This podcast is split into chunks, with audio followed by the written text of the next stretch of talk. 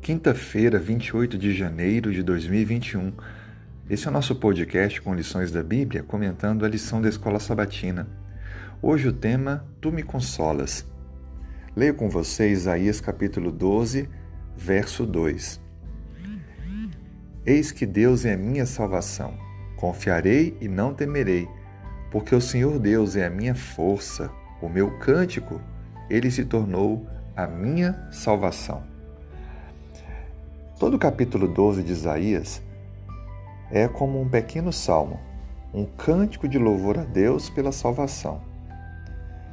E esse cântico ele foi apresentado pelo remanescente que foi restaurado e libertado da destruição e dos juízos que Deus permitiu vir sobre a nação de Israel e de Judá. É interessante notar que a base do louvor, o propósito da adoração, ele tem como fundamento as obras de salvação e justiça de Deus. Essa é a razão que fez com que esse remanescente, esse que recebeu a libertação de Deus, cantasse em gratidão pelas suas obras de salvação, pela sua justiça. A palavra salvação, Yoshua, é quase que já uma identificação do próprio Messias, que viria para dar a sua vida.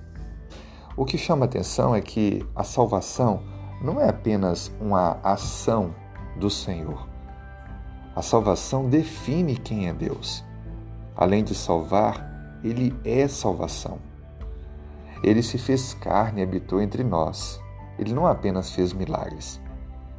Ele não apenas carregou na cruz os nossos pecados, mas Ele se fez pecado por nós. Ele não apenas traz a paz, Ele é a nossa paz.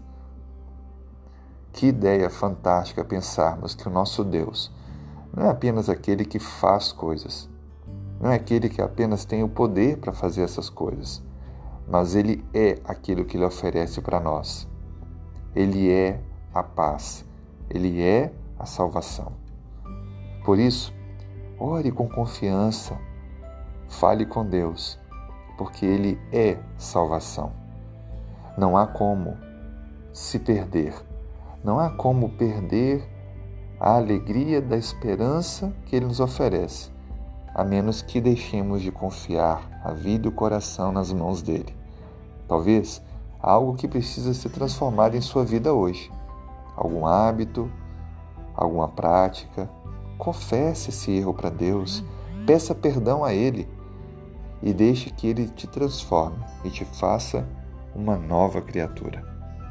Lembre, Deus é a salvação.